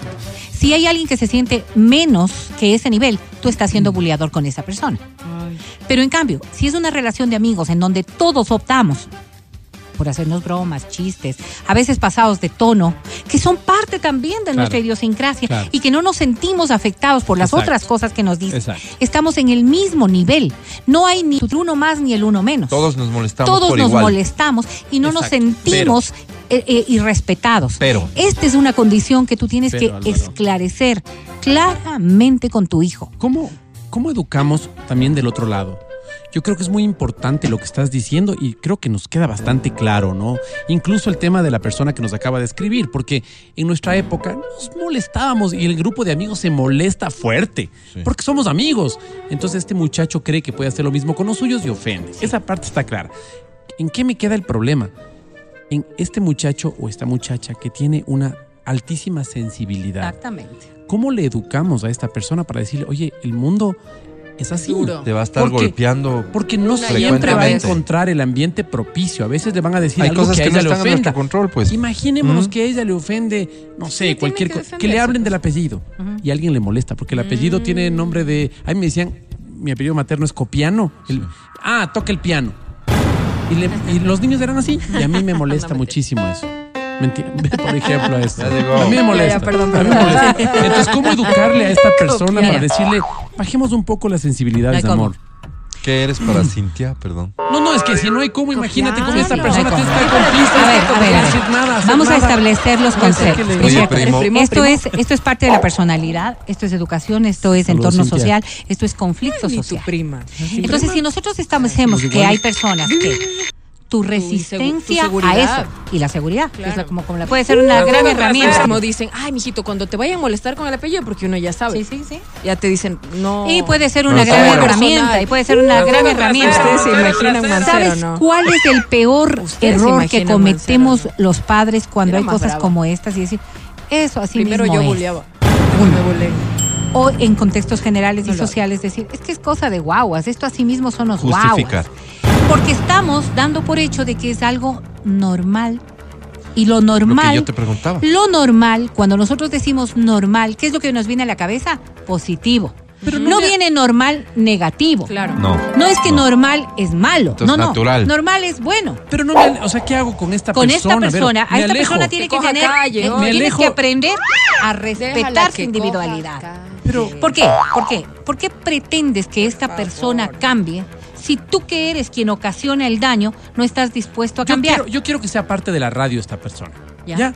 Pero esta persona todo le. todo- hablamos No sobre el tema de las no mujeres, aquí. ya le incomoda, ya se siente bulleado. se va a Hablamos sobre. Y puede ser- otra cosa, ya se siente. Entonces se vuelve incómoda la relación porque sí, sí, sí. no hay, eh, no hay eh, cómo es- hablar de nada. absolutamente de acuerdo, absolutamente de acuerdo. Y puede ser que esta persona Hablar sienta que está en responsabilidades del afección. grupo y hablar responsabilidades personales. Exactamente, pues esto es que hay que saber lidiar con las cosas. No puedo decir yo, ella es la que tiene que cambiar o él es el que tiene que cambiar, sino que debería partir. Y este, esto es lo que nosotros tenemos que generalizar en nuestras conversaciones en familia. A quienes corresponde cambiar es a uno. El uno significa el que bulea como el que es buleado. A uno le corresponde cambiar. ¿Qué es lo que implica aquello? Si yo digo una frase que puede resultar hiriente, igual, a bolearme. tengo que aprender a decir las cosas de una manera que no resulte ofensiva. La persona que lo está recibiendo, si sabe que él es una persona que no lo está haciendo con la intención de agredir, tengo que intentar lidiar con aquello. Si todo el mundo pusiéramos un poco de parte, las consecuencias de aquello pues serían totalmente Los Yo le que- respondía con otro bullying, o sea, yo igual. Tú O sea, actuabas cuando yo recién, claro, hasta cuando yo hasta recién que llegué- se detengan. No. Porque ya les daba miedo. porque no eras víctima, no te Sí sentías era afectada. víctima, porque me sentí afectada, yo respondía con algo peor. Pero fíjate lo que implica aquello. Esto es decir, Ya, si un no niño se bien. siente afectado, Mm. métele un trompón. pero así Eso éramos. es lo que tú estás haciendo. Así éramos, pues, Esa esa aprende es a defenderte, La era la enseñanza frase. que le estás dando. ¿Y por qué Entonces, saben decir que baila con una fea bulea? Eso no es cierto. ¿qué, qué? A mí me, no sé, no le paremos. A mí, a mí me pasó eso cuando recién llegué a un colegio acá en Quito y La yo mona. obviamente, claro, tenía el acento y no sé qué. y, ah, Ajá, aparte del apellido, ¿no? Y, y- y no el cómo. prejuicio respecto de que. ajá, ah, el primer día. Ya se Ajá, lleva. el segundo. Se perdió un borrador. Ah, la mancero. No, no, no, eso no. Es que sí conozco gente que no, fuera de broma. Claro, claro, te molestan. Claro. Claro, o sea- me molestaban así y ya el tercero ya no hubo, ya. Porque ahí ¿Qué no hiciste? debiste tú No, pues me solucionar. paré y les dije, ya, pues, ¿hasta cuándo? Ya. Entonces me dijeron, como que no, claro, acompañado de unas cuantas cosas. Y todos, no, tranquila. Le dije, no, no, ya. O sea, si quieren que les mol- aquí nos molestamos todos. Ah, Porque entonces no te correspondía entonces- solucionar un Adriana tema Carolina, que debió haber estado en manos de las personas que tenían Nada. herramientas para poder hacerlo. Por eso estoy diciendo claramente. ¿Cuáles son los mayores dosis. errores que tenemos? Es que a quienes nos corresponde resolver el conflicto, que sería padres, maestros, entornos, adultos en una relación de adultos o de niños, deberíamos Es que estos tener no las eran herramientas tontos, para no eran hacerlo. tontos. No me molestaban cuando No. se iba el profesor, pues que Y fíjate, que puede- van a pero a ti te correspondía hablar de aquello. Eso es parte ¿Sabes cuál es la ¿Cuáles son herramienta fundamental? La herramienta fundamental es enseñarles a tus hijos a que Hablar tema. no está mal, no estás faltando ningún código, no estás faltando a la amistad, no eres chismosa, cocinera, no, hablar es indispensable. Exactamente. Esta es la lógica de vas cómo a poder tenemos que enfrentar. que esto se vaya a las manos. Porque es igualito No, como cuando te dan droga, es igualito como cuando te dan licor, es igualito como cuando tienes agresión. Yo era Entonces vengativa. todas estas cosas tienen que ser corregidas. Y si tú eras vengativa, necesitabas ayuda psicológica que en los entornos deben darle. Ahora, un tema que es fundamental es que cuando abordemos este, estos hechos, no revictimicemos a la víctima. Claro. Porque ¿qué es lo que Claro, normalmente claro, claro. hacemos? Sí, que, Sí, que sí, uno sí, está sí, siendo sí. víctima del otro, ¿cómo no tomar a ver, a ver, es que el partido, por eso te digo, Abrácense, dense la manita. revictimizas a la víctima y sancionas al victimario en vez de encontrar Y un perdón, camino en donde los dos puedan hablar y encontrar soluciones claras. ¿Sabes qué pasa? Que a veces yo siento que es contradictorio el, la necesidad que vamos encontrando hoy en la sociedad de volver por ciertos caminos que antes de educación, con, en cambio, evitar otros. Pero, por ejemplo, la disciplina. Absolutamente es algo a lo que hay que volver a apelar. Absolutamente de acuerdo. Y la disciplina Las lamentablemente sanciones. viene de la mano de sanciones. Es Entonces, la absolutamente de acuerdo. sanción al que hace algo malo tiene que existir. Sí, sí, sí, pero no el es que estás, tiene que ser pero ahí sancionado. no estás poniéndote del lado de nadie. A lo que me refiero es yo, fíjate tú. Pero se va a interpretar así. Un niño que bulea tiene condiciones emocionales y psicológicas que le Sí. llevaron a eso. Pero bulió, tiene que ser sancionado. Sí, sí, sí, eso no estoy discutiéndolo. Ya. No estoy discutiéndolo. Ajá. Baja ¿No es cierto? Igual que la víctima tiene una condición de vulnerabilidad que está ahora mismo afectando. Y mi obligación es protegerla. Proteger, no revictimizar, por eso decía yo. Y en el caso del bulleador, no te corresponde a ti ridiculizarlo como un bulleador. Eso es tomar partido. Claro, no, sino, ridiculizarlo sino no. sancionar Sanción, lo sí. que Ajá, corresponde, correcto. que son otros hechos. ¿Qué- ¿Cuáles eran las sanciones de nuestro tiempo? Ese era el problema, de lo Las mal que veníamos. No, la sanción de nuestro tiempo era darle capote. pues. Claro. ¿Sabes qué pasó en mi colegio? Dávila. Les ponían, les ponían guantes de box y los hacían que se den ahí afuera. Imagínate. Un profesor hizo eso, dijo, a ver, ustedes se tienen tanta pica, a ver, póngase los guantes, usted también, a ver, vayan. Imagínate lo que implica eso. Claro. Pero, pero lo que Solucionamos dice- los hechos con violencia porque es la única manera de Pero hacerlo. lo que dice la Adriana, Fue no, muy es cierto. También era, era un poco ridículo eso de dense la manito. Sí, abrácense, no sé Ya, qué. dense la mano. ay, por favor. ¿Qué quieres dar con este animal? Porque que no teníamos la- herramientas Yo para le daba, poder pero superar eso. después... Claro. No teníamos herramientas. ¡Ya basta! ¿Qué se, qué se necesitaba aquello? Que el uno y el otro tengan terapias. Que el uno y el otro sean analizados emocional y psicológicamente. Porque hoy vemos las consecuencias de aquellos actos. Míranos. Personas que son absolutamente irritables. Una vez más, creo que eso nos personas lleva a que algo, Vero. explotan porque Claro, les miras mal, Míranos. que saben defenderse muy a la mala, personas que no permiten o personas con una autoestima totalmente Una vez más, herida. una vez más, creo que el enfoque está claro. Es decir, hay que corregir el fondo, pero hay que solventar lo urgente. Si solo vemos como víctimas a los dos, que creo que a la postre es la realidad, Así es. es el fondo, no corregimos algo que sigue sucediendo.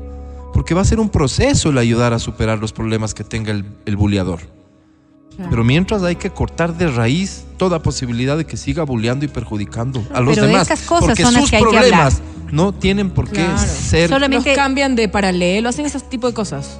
la, política que corresponda. Ahí Sí. sí no nos vamos a Claro, meter, no, pero pues no son sabemos. cosas. Dependerá de la agresión que cometa hasta una expulsión definitiva del alumno. Pero estas cosas, lo que tenemos que sacarnos de la cabeza es que esto es normal y que hay que dejar que pase porque es una etapa. No, Que estas cosas nos ha pasado a todos y que todos estamos muy bien. no. Si te pones a analizar qué tan bien estás tú, si sufriste a- eh, eh, bullying o si fuiste un buleador. No importa, estás aquí. El No, hecho es que hay niños no. que deciden no, seguir aquí. La vida te Y va a correr el golpear. riesgo no Exactamente, está bien. no es perdonable. Así de no es perdonable. Pero esto me pareció No, desagradable. tener, pero tener herramientas para poder enfrentar cuando te faltan el respeto, Adriana, porque eso te va a pasar No, ya, feo, pero así son. Feo, te feo, va a pasar en el trabajo, te va a pasar Lo en la vida, en todos lados. Hagan como yo. Aprendan a defenderse. Pero En ese defenderse momento. no significa O sea, agredir, ver, ve- no significa no pegar, no significa insultar, no significa ser violento, sí. no significa. Perdón. Porque esas cosas lo único que generan es un pésimo ambiente de trabajo, Total. es un pésimo ambiente eh, familiar Total. y estas sabía cosas que mi papá no y mi mamá lo no resuelven. iban a ir al colegio no a defender. lo resuelven. ¿Qué, qué más Claro, hay muchas falencias en esa educación y en ese colegio. Gracias, Vero, siempre por traer es temas tarde, sensibles, pero indispensable hablar de ellos. Por favor, no, Adriana Carolina. no pases por alto cualquier señal que tengas de tus hijos. El podcast del show de la papaya.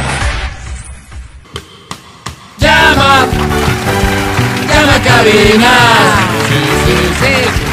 Llama, llama a cabina. Llama a cabina. Me confirman que tengo boletos para el concierto de Luciano Pereira. Que tengo boletos para el concierto de Morat. Que tengo boletos para el Urban Fest. Bravo, Álvaro. Que tengo boletos para el Adiós de CNCO y que tengo boletos al cine. ¿Acaso tiene? no tengo boletos para el concierto de alguien más? No tiene para Daniela Romo, dice este mensaje. Habrá tengo. Qué retro eso. Me falta un concierto. Sí, ¿no? ¿Cuál Me será? falta. Guillermo Dávila. No, el que, está- el que anunciamos Ese no. por la preventa. Argentino él. ¿Cómo se llama? Andrés Cepeda. Ay, no, No es- no es argentino. Es colombiano. Pega.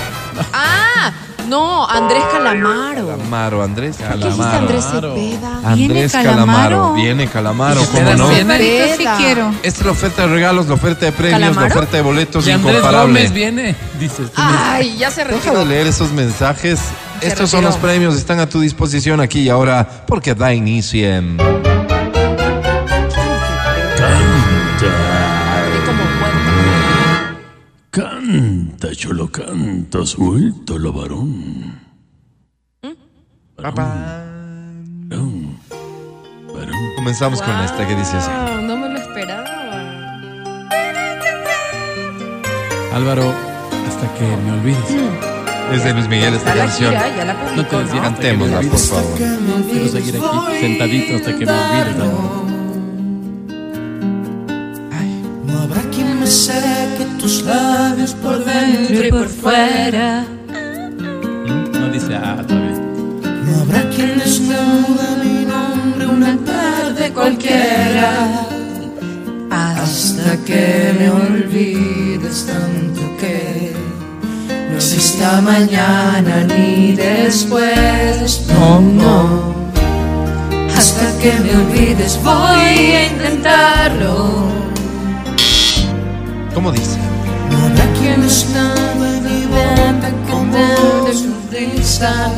Canta fuerte, por favor. Voy a y mantener la. Hasta que Se me olvida tanto que necesita mañana después. Hasta que me olvides, voy a amarte tanto, tanto, como fuego entre tus brazos. Hasta que me olvides, hasta que me olvides y me rompa en mil pedazos. Continuar mi gran teatro hasta que me olvides. Gracias, Quito. Me Gracias, dan guardando Quito. a Guadalupe Llori, por favor. No, no como gallinas, tiemblan. Bienvenido, ¿cómo te llamas? Eh, John Oña. John Oña, un placer saludarte, John. Cantas feo, ¿no? Horrible. Sí, sí. Sí, He ¿verdad, John? mucho.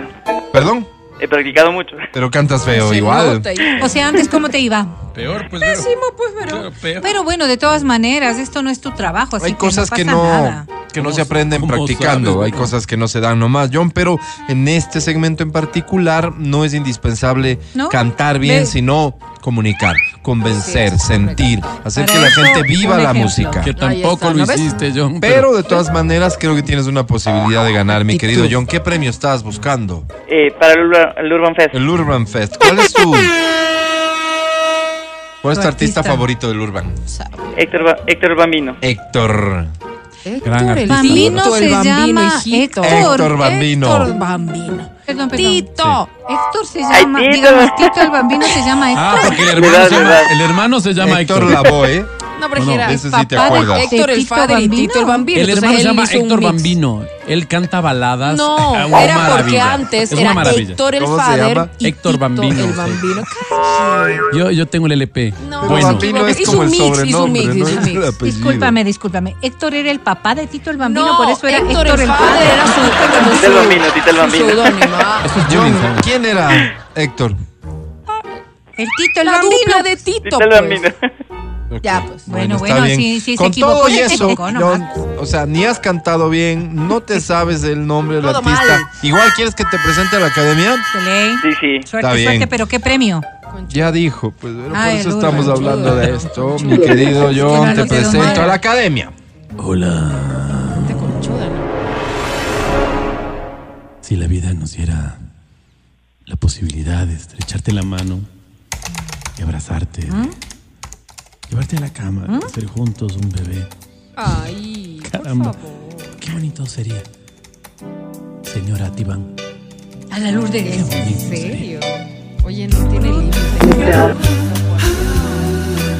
Vamos contigo, John. Mi querido John. ¡Qué porquería!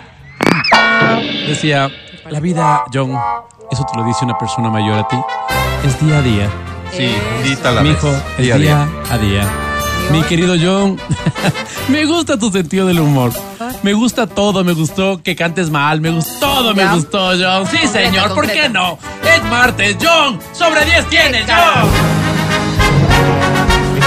Suerte, John.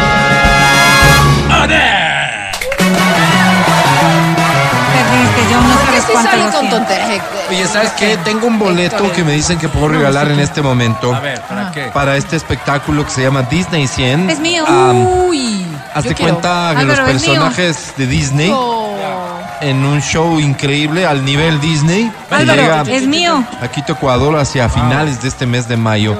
Hay niños en casa. Sí, Alvarito. ¿Crees que quisieran ir a este show? Sí, sí, Yo Alvarito. quiero. Tú quisieras ir porque eres esos, de esos adultos que, Que lo tienes disfruto. Frustrados, frustrados. Sí, has ido a Disney, ¿no? Sí, pero igual Es tu quiero. oportunidad de verlos. Va Te recomiendo mucho. O- hoy ya no, hoy ya no porque ya no tengo tiempo, pero te recomiendo mucho que desde mañana estés pendiente del Ya. Canta Cholo porque vamos a regalar pues, también estos boletos. Vamos a un corte y ya volvemos. Qué malos son, por Dios, qué feo. Escucha el show de la papaya cuando quieras y donde quieras. Busca XFM Ecuador en Spotify. Síguenos y habilita las notificaciones. Vuelve a escuchar este programa en todas partes. En Spotify, XFM Ecuador. Seguimos con el Solo ya no le... La Papaya Soñé, en soñé. Exa FM. Ahora presentamos Esta es la forma en que superamos la desinformación. Solo ya no le paramos bola. Soñé, es un soñé. Guinness el que ganó y bien merecido, don Alfonso. Soñé. Damas y caballeros, a esta hora nos complace presentar la voz de los que no tienen voz. Es un nombre que encontramos pertinente para un segmento que lo que busca es eh, justamente que quienes tienen problemas pero no tienen forma de encontrar soluciones, de exigirle al mundo que les ayude, a las autoridades, en fin, puedan encontrar ese camino, pero el camino de la solución, el camino práctico. Y por eso decidimos que no solo se quede en denuncia, sino que aquí se resuelva el problema y te retamos para ser parte de la solución. Todo lo que acabo de decir se sintetiza en un formulario, un formulario que lo encuentras de forma totalmente gratuita. Quiero denunciar falsos combos ¿sí? Y promociones que se están dando en algunos de nuestros aliados, los centros de tolerancia. Así es. Ah, que si contratas un privado, te damos el formulario. No, aunque no ¿Qué es, contrates. pues? Así es. Es que Aunque nuestros no vendedores a veces regalan El incentivos. formulario se entrega gratuitamente, no tienes que consumir nada en el lugar para Ahí que está te lo por ir a poner en esos sitios, Sí. tu culpa. Es, No, bueno. es un poco la cadena que mejor nos ofreció el, el detailing de, de Más la que entrega. Supermax, Y nos ha y No, nos ha ido serios bien. son. No, sí son serios. Es que no vamos a poner en el... En el no. No me pares. Vamos a avanzar. Pasemos, entonces. Álvaro, sí, pasemos. avancemos No, ellos tienen otras ocupaciones. Ok, pero- el primer formulario el del día de hoy dice así, atención, estimados amigos de la voz de los que no tienen voz. Sí. Me llamo Lourdes Álava. Soy una mujer de valores inculcados en el hogar, así Bonito. como Doña Vero. Qué lindo. Eso sí. Diga Doña Vero. Sí, amén. Me gusta la ciudad, no soy de las personas que se ve envejeciendo en el campo, rodeada de hierbas, cuyas y gallinas. Tanto soy más bien gallinas, citadina. sí me voy. Me gusta el sonido de los autos, el de las ambulancias, me gusta el smog. Mm, No, a mí no. gustos, ¿no? No concibo la felicidad sin un inodoro para sentarme a defecar en paz. Oye, Claro Álvaro, qué sí da qué feo. No, ¿Para sí No paz. concibo la alegría sin un sí. bidet donde luego pueda asearme, ¿Vide? la que sabemos, Ah, con agua tibia. la vacaria. ¿Cómo, Álvaro? Eso de la pollita. aventura, de la sequía, subirse al árbol y ver pasar el ganado es en mi muy particular concepto un pasatiempo de progres sin visión de futuro. Oye, Álvaro, de no es cierto. pues, no es Esa ciudad. vida muy a lo, no sé, Matías Dávila y Uy, perdonen no, Álvaro. si lo uso como ejemplo. Fatal. Está bien para los marihuanos, los Sí. trasnochados, revolucionarios, Es cierto. los Pachamama Boys, Nada que ver. Álvaro. para los hierberos que hacen. TikToks. Bien digo, Hippies, hippies. los Matías Dávila. Sí, nada que ver. Yo respeto profundamente sus visiones, pero no las comparto ni de respeta, lejos. Álvaro, respetuosísima. Ah, pero es que sí es Y hablando de compartir, ayer mi hija Josmaira no le quiso compartir su lonchera a una compañera. Ok. Ya. Ay, ese Su madre me llamó por teléfono y me dijo que yo debería enseñarle a mi hija el valor de compartir. Ok. Con esta metida insatisfecha, lenta. Y mal montada de la mamá de la compañerita de mi Diosito, qué boca, Diosito. Yo debería dos puntos aparte.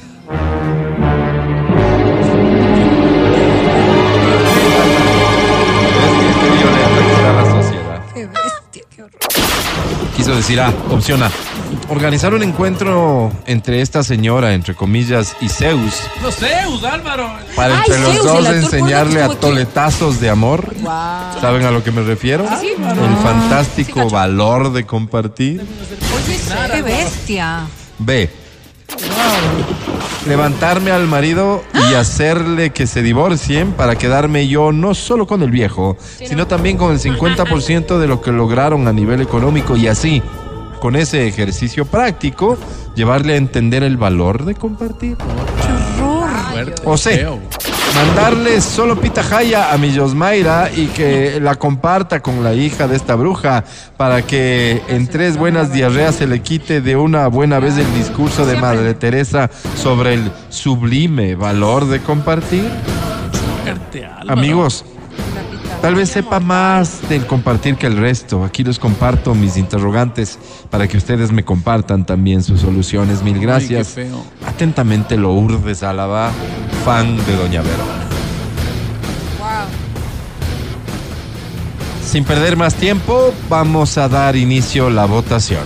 Vamos, vamos, qué feo. Señor secretario, atento. Matías Dávila.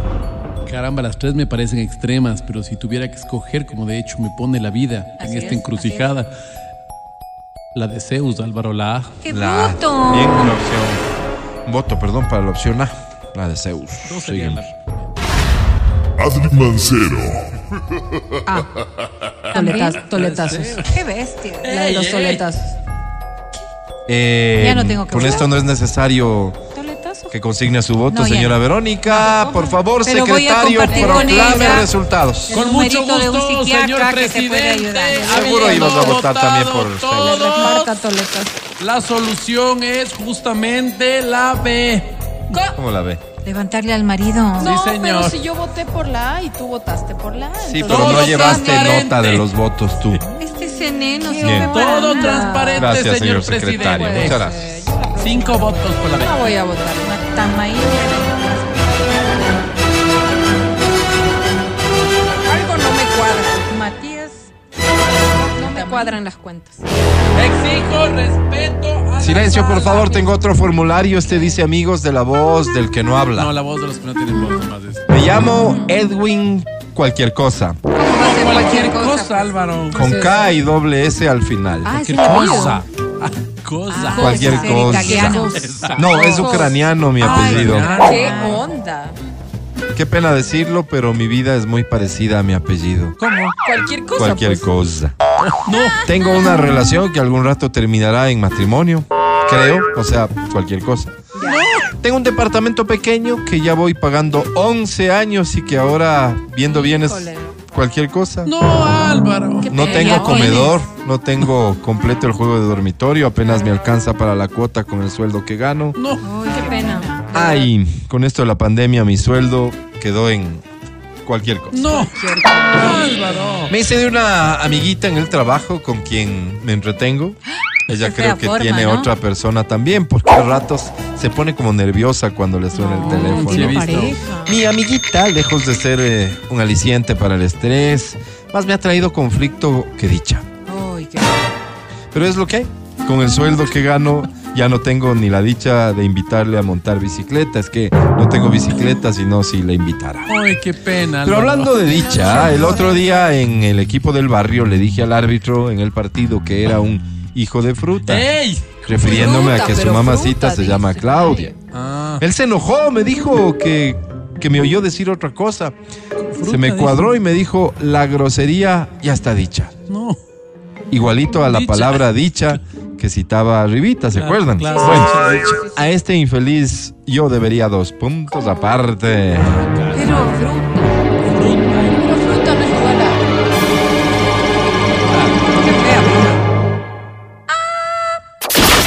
Opción A. Estrenarle vía rectal para que cambie su punto de vista en relación a la dicha. Álvaro. Oye, Opción B.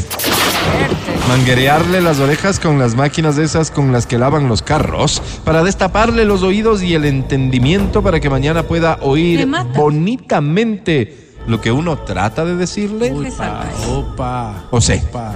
golpear su cabeza con el cuerno de un bisonte para hacerme el ¿Bisonte? especial en el barrio ¿Qué- qué- no hay y que sepan que yo no golpeo nomás con cualquier cosa. Álvaro. bisonte, ¿Dónde se conseguirá? Amigos, esto me está quitando el sueño.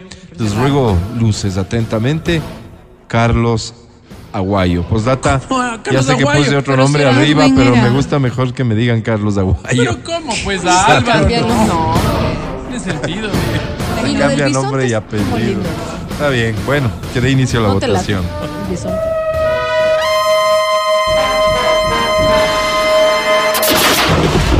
Matías Dávila. Enemigo como soy de la violencia, dejo claro en el pleno Ya. mi deseo de paz. Concreto su voto. A. Que le estrenen vía rectal. Qué bruto, Álvaro. ¿Cómo va a decir No merece ningún comentario de mi parte. Es él ejerciendo su derecho al voto. Él sí consta empadronado, no como Leónidas Isa. Seguimos, por favor. Adri Mancero. A de ano. Qué bestias que son, Álvaro. O sea, la A. Pero no es necesario Sí, que bueno, votes. Dios, sí. No sé si Señor claro. secretario, Ah, por ah, no, favor. o sea, rectal, proclame o sea, los resultados. Quiero anticiparle que hicimos un exit poll para evitar cualquier cosa. Con muchísimo gusto, señor presidente, habiendo votado todos, la opción ganadora evidentemente es la A. Correcto. Cosas claras, chocolate espeso. Así de simple, ratificada la confianza plena Cuatro en su votos servicio, señor secretario. Gracias por ser parte de la voz, de los que no tienen voz.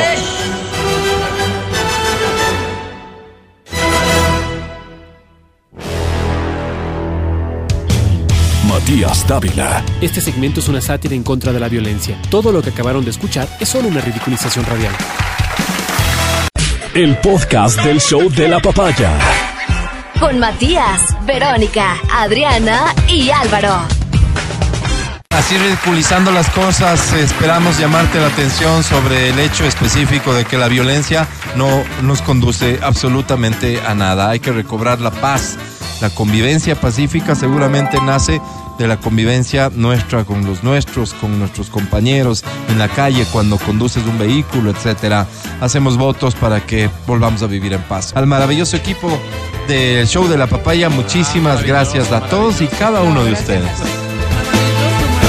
Hoy para mí es un día especial. Hoy saldré por la noche. Al maravilloso Pancho. Maravilloso. A la maravillosa Vale. Maravillosa, vale. Sí, señor. A la maravillosa Majo. Maravillosa, más. Al maravilloso Feli. No, no. El feliz nomás. Feli, doblemente maravilloso. Gracias a todos ustedes. Gracias, Gracias Matías por Dávila. nada. Hasta mañana. Amigo querido, muchísimas gracias a ti, a este maravilloso equipo, a ustedes que nos han escuchado. Un abrazo fuerte. Nos vemos mañana. Adri Mancero, hasta mañana. Gracias, chicos. Que tengan una linda tarde. Los quiero mucho. Verónica Rosero, hasta mañana. Hasta la jornada de mañana. Feliz tarde. Coman rico. Bye. Que pasen bien bonito. Será hasta el día de mañana. Gracias, hasta mañana. Chao, bye.